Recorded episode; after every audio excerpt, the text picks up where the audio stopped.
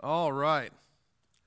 So the religious leaders in Jerusalem have come up against Jesus, and they were livid after he shut down temple operations and representatives of the leadership approached him and he basically shut them down and so in their own seething plotting way they sent wave after wave of representatives of theirs against him and jesus has been more than their match he shut them down at every turn they think that they can outsmart or outwit or outmaneuver jesus but they fail to reckon with the idea that Jesus is their maker. And so they literally met their maker. When you come against Jesus, you come against one who cannot be outwitted, who cannot be outsmarted.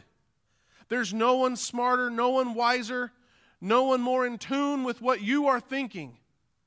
There's no one more powerful, no one more gentle, yet no one more ferocious than our Lord. They came to do battle against Jesus and they lost.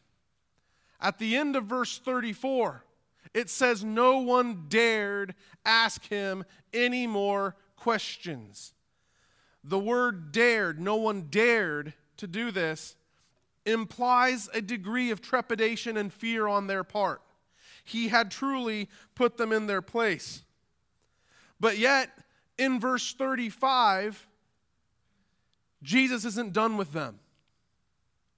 It's as if to say they're ready to tap out, and Jesus is saying, We're not done. I got you for three minutes of playtime. You see, they messed with the bull, and so now they're going to get the horns. Jesus wants them to be thoroughly put in their place. And so he's doing here what coaches of a losing team hate, he's running up the score. Okay? 35, verse 35 in the Greek actually has a word that connects it to the previous verse in a way that your translation doesn't show. The Greek actually has the word answered.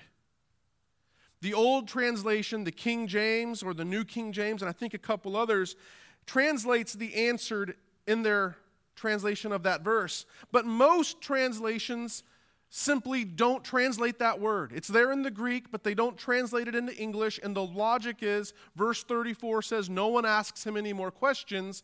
So the assumption is that by saying he answered, by saying to them as he taught, that it's simply emphasizing and underscoring the, the, the poignancy with which he spoke.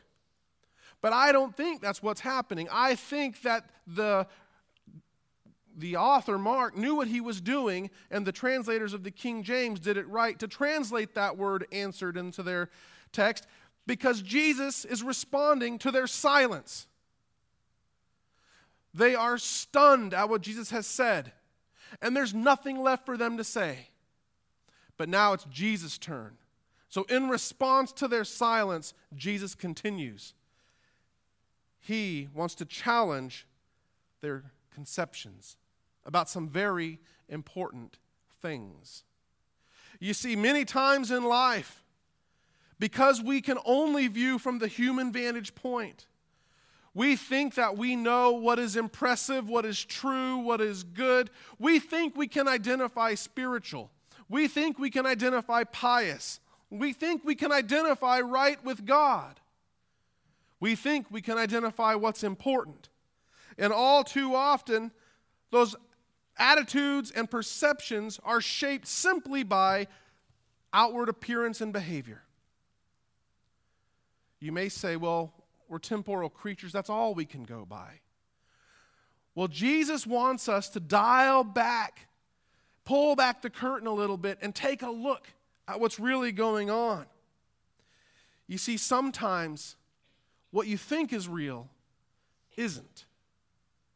Sometimes what you think is important isn't. I remember in the 1980s when Transformers came out.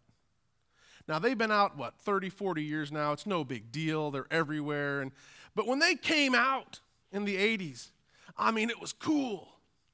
Here's a car that turns into a robot. Or was it a robot that turns into a car? Our little six year old minds were blown. It truly was more than meets the eye. Because no matter what you thought it was, there was something else involved there. It was greater than it originally appeared to be.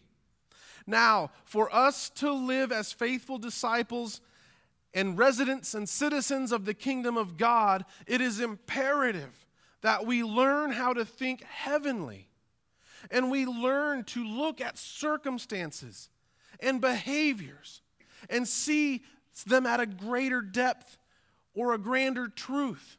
We've got to realize that many times in life, there's more than meets the eye. Sometimes what you see happening on a straightforward plane isn't really the big deal. And there's maybe something deeper going on that is the big deal. And it takes spiritual acuity and perception to see it. Now remember, Mark was writing this book to people who were being persecuted. And he wants to drive home the issue of who do you say Jesus is?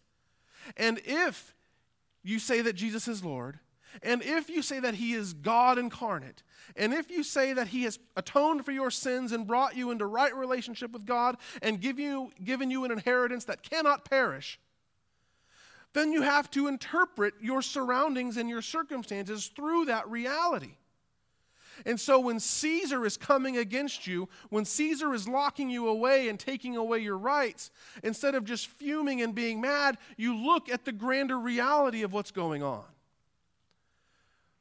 when hardship and heartache and troubles and trials come your way, instead of just hanging your head and moping and moaning, you think there's something greater going on here.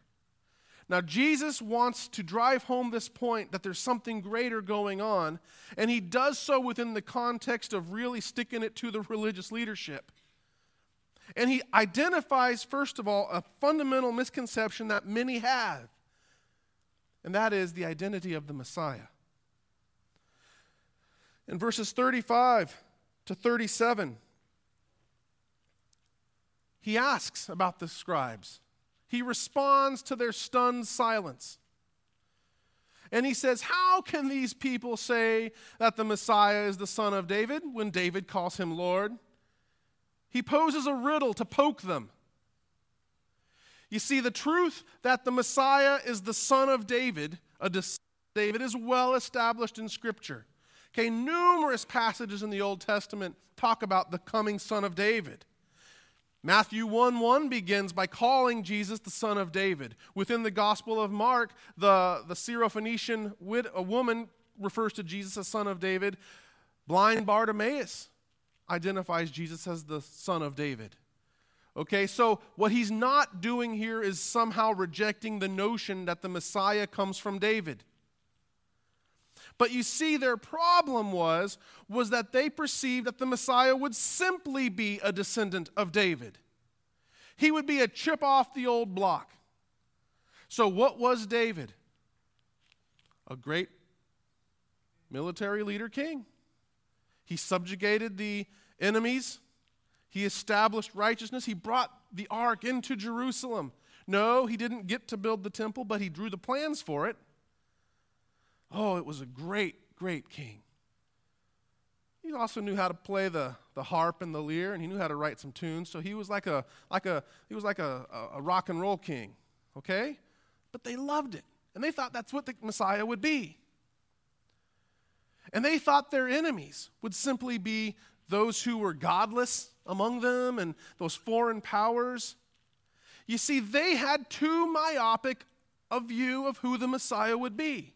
Their fundamental assumptions about what they needed saving from, who they needed to be saved from, made it so that way when Jesus came on the scene, they literally could not see him and rightly identify him as the Messiah. So many times we suffer from the same thing where we operate out of this paradigm and we have these assumptions that make it so we can't see the reality of what's going on around us. They saw the hand of God at work. Every time Jesus did a miracle, they saw the hand of God and they utterly missed it.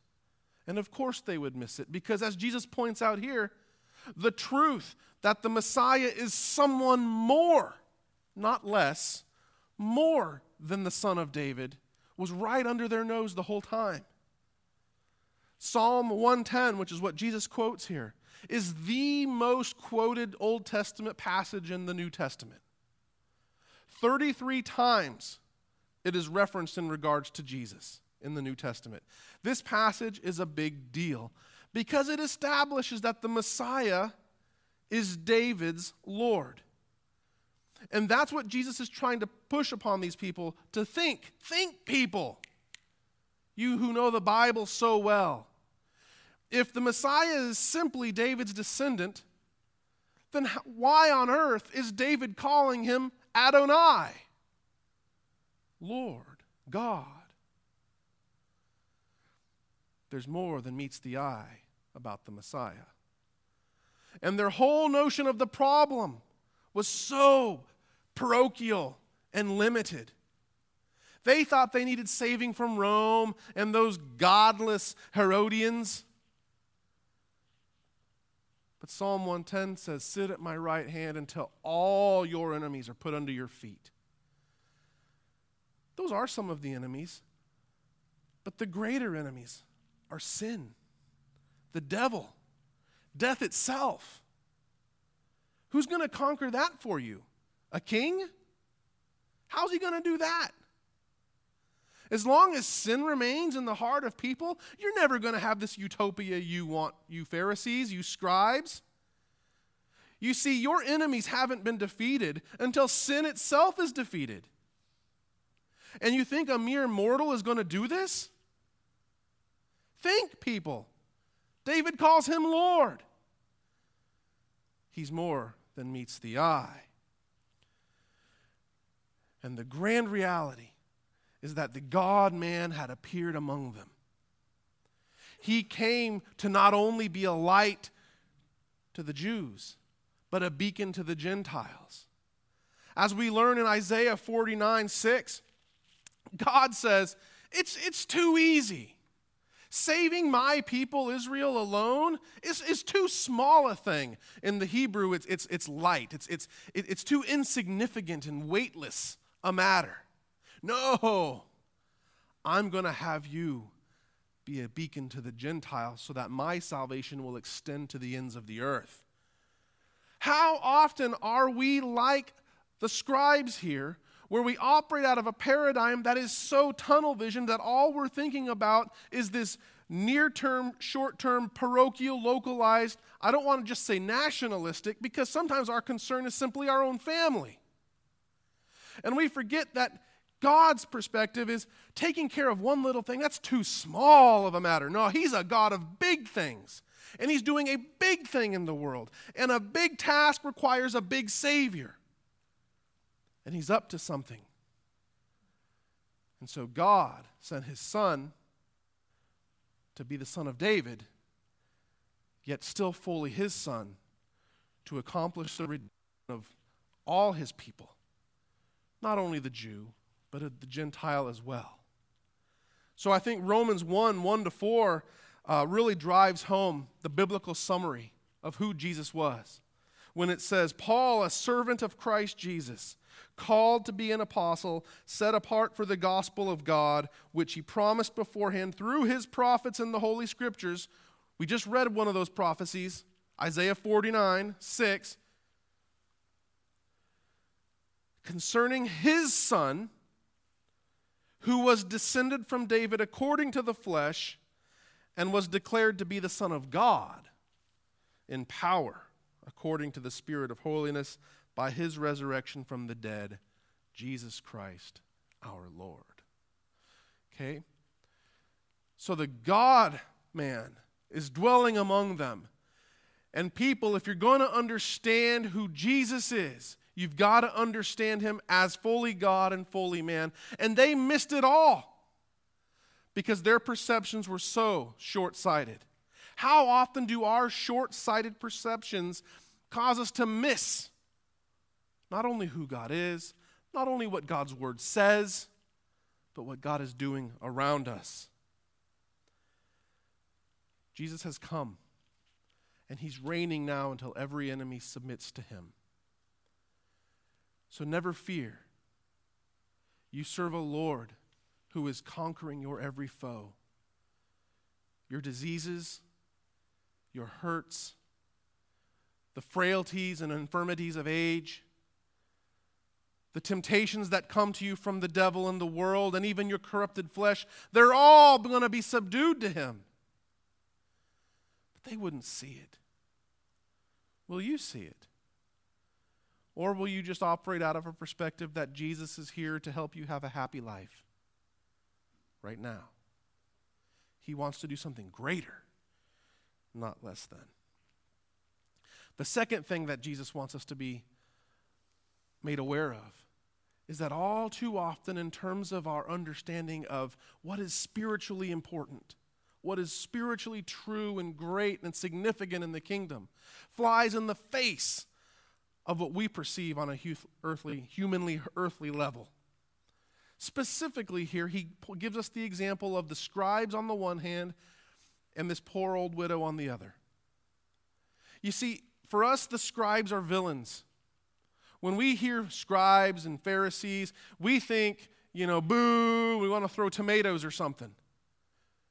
But they were the they were the superheroes of the day. I mean, they, these were the heroes, these were the heavy hitters, these were the people that everybody looked up to. And so, if, you, if Jesus had brought a, uh, a scribe and stood him there in all of his attire, and all of his garb, and all of his accoutrements, he would have looked impressive to everything that they thought was important.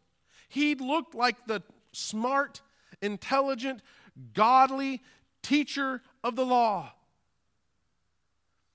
And sure, I'm going to wager that some of them did want to study God's word and they were trying to be pious. But by and large, as a group, Jesus is able to describe them as being basically insincere.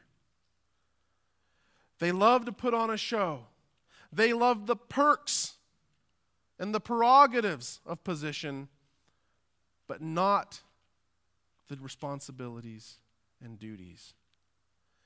Instead of being the nurturers and the guiders of the people, they were essentially the parasites. And in the case of widows, they had no one. It was a culture that treats widows so much more harshly than they're treated now. And so, oftentimes, what would happen is the local scribes, who were the teachers of the law, they would be entrusted to manage the estates of these widows so that way the widows wouldn't truly become absolutely destitute. And yet, what Jesus is alluding to was apparently the, that many of the scribes would help themselves or mismanage the funds so that way all the whatever resources they had were devoured and consumed, taking care of themselves. They feasted off the people rather than fed the people.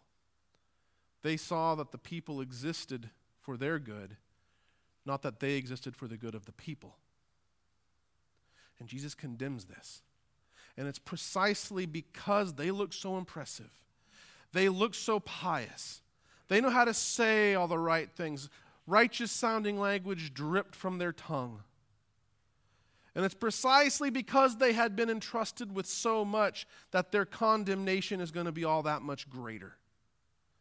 And if you're asking me if I think this means there's degrees of punishment in hell, I think so. Just as I believe there are degrees of reward in heaven, I think the teaching of scriptures that there's degrees of punishment in hell. And these kind of gross, brazen hypocrites who have been entrusted with much are going to get the greater condemnation, as Jesus says. I'll take that as an amen. But then on the other hand, there's this widow and there's these people giving. Now, I'm going to differ with some preachers some preachers are trying to assume that the rich people here are, are hypocrites themselves and they're showboating their giving. No, Jesus is able to see everybody who's giving what they're giving. He sees the old lady's two cents just as well as he sees what the rich people are giving. I don't think there's anything in the text itself that questions the sincerity of anybody who's giving. But let's face it from a humanly perspective, we're impressed by big gifts. We're impressed by people who give a lot of money. I mean, in a temporal world, it takes cold hard cash to run the show, and people who contribute a significant proportion of that, they are to be praised. I don't think the people who were giving were doing it insincerely at all. Jesus does not condemn them, He doesn't speak against them. He's not dissing the value or the significance of what they're giving. But he does look at this little old lady who gives two cents and she drops it in the offering plate. And he says she's given more. You see, when Bill Gates drops a million dollars down, that's impressive. But it's easy for Bill Gates to drop down a million dollars. When you're poor and you don't have any clue where your next meal's coming from and you give out of your poverty, where there's huge sacrifice, in the kingdom of God's mathematics, that equals massive contribution. Jesus is not saying wealthy people don't bother giving because you're not contributing. Nor is Jesus saying for every one of us to give all that we have so that way we can't pay for ourselves and our families. He is calling us, therefore, on the other hand, to recognize that while the world really, really, really digs, so much so that they cater to the rich folk, Jesus is saying, don't underestimate the value and the importance of what even the poorest among you can do. Because, in my eyes, because she gave when it was costly, that's much. And so she gave. And from the earthly perspective, it was insignificant. Two cents. No significance there at all. But in God's sight, it was awesome. Okay? Do you see how that's a value that conflicts with the value of the world? That's all about recognizing massive donors, recognizing massive presence. In the world, if you want to make an impression, you show up and you better project confidence in self. Presence, power, position, act like you respectable and people will treat you respectably. But in the kingdom, it's the poor, destitute, lonely old widow who's the greatest giver. What this tells me is that none of us have any excuse for walking around with our head down as if we have nothing to offer. In the kingdom, we are all valuable. We don't just cater to rich folk, everyone who comes. If you come and give yourself, give your very life for Jesus, then man, you're part of the inside team. And you are to be honored. And yes, we honor that. The Apostle Paul himself tells us to honor people who are modeling Christ likeness. So we need to be a place, brothers and sisters, where the whether you're rich, poor, successful, or just barely making it by, where we honor and embrace as co-laborers, as, as part of the family and part of the, the team. Let's reject the world's notion that there are insignificant people and that the significant influencers and power players need to be catered to and won over to our side. I think we're fundamentally operating out of a worldly perspective when we pursue and try to curry favor with the people we think can best benefit us. Let's show Christ's love to everybody. Let's remember that sometimes there are circumstances, indeed people, who were tempted from an earthly perspective to write off as insignificant, and they just be, might be the most significant ones of all. Think of David the shepherd boy, the least significant of his brothers,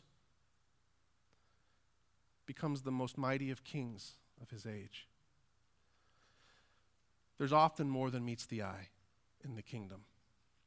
Will you grow in the faith and perception to see it? Let's pray.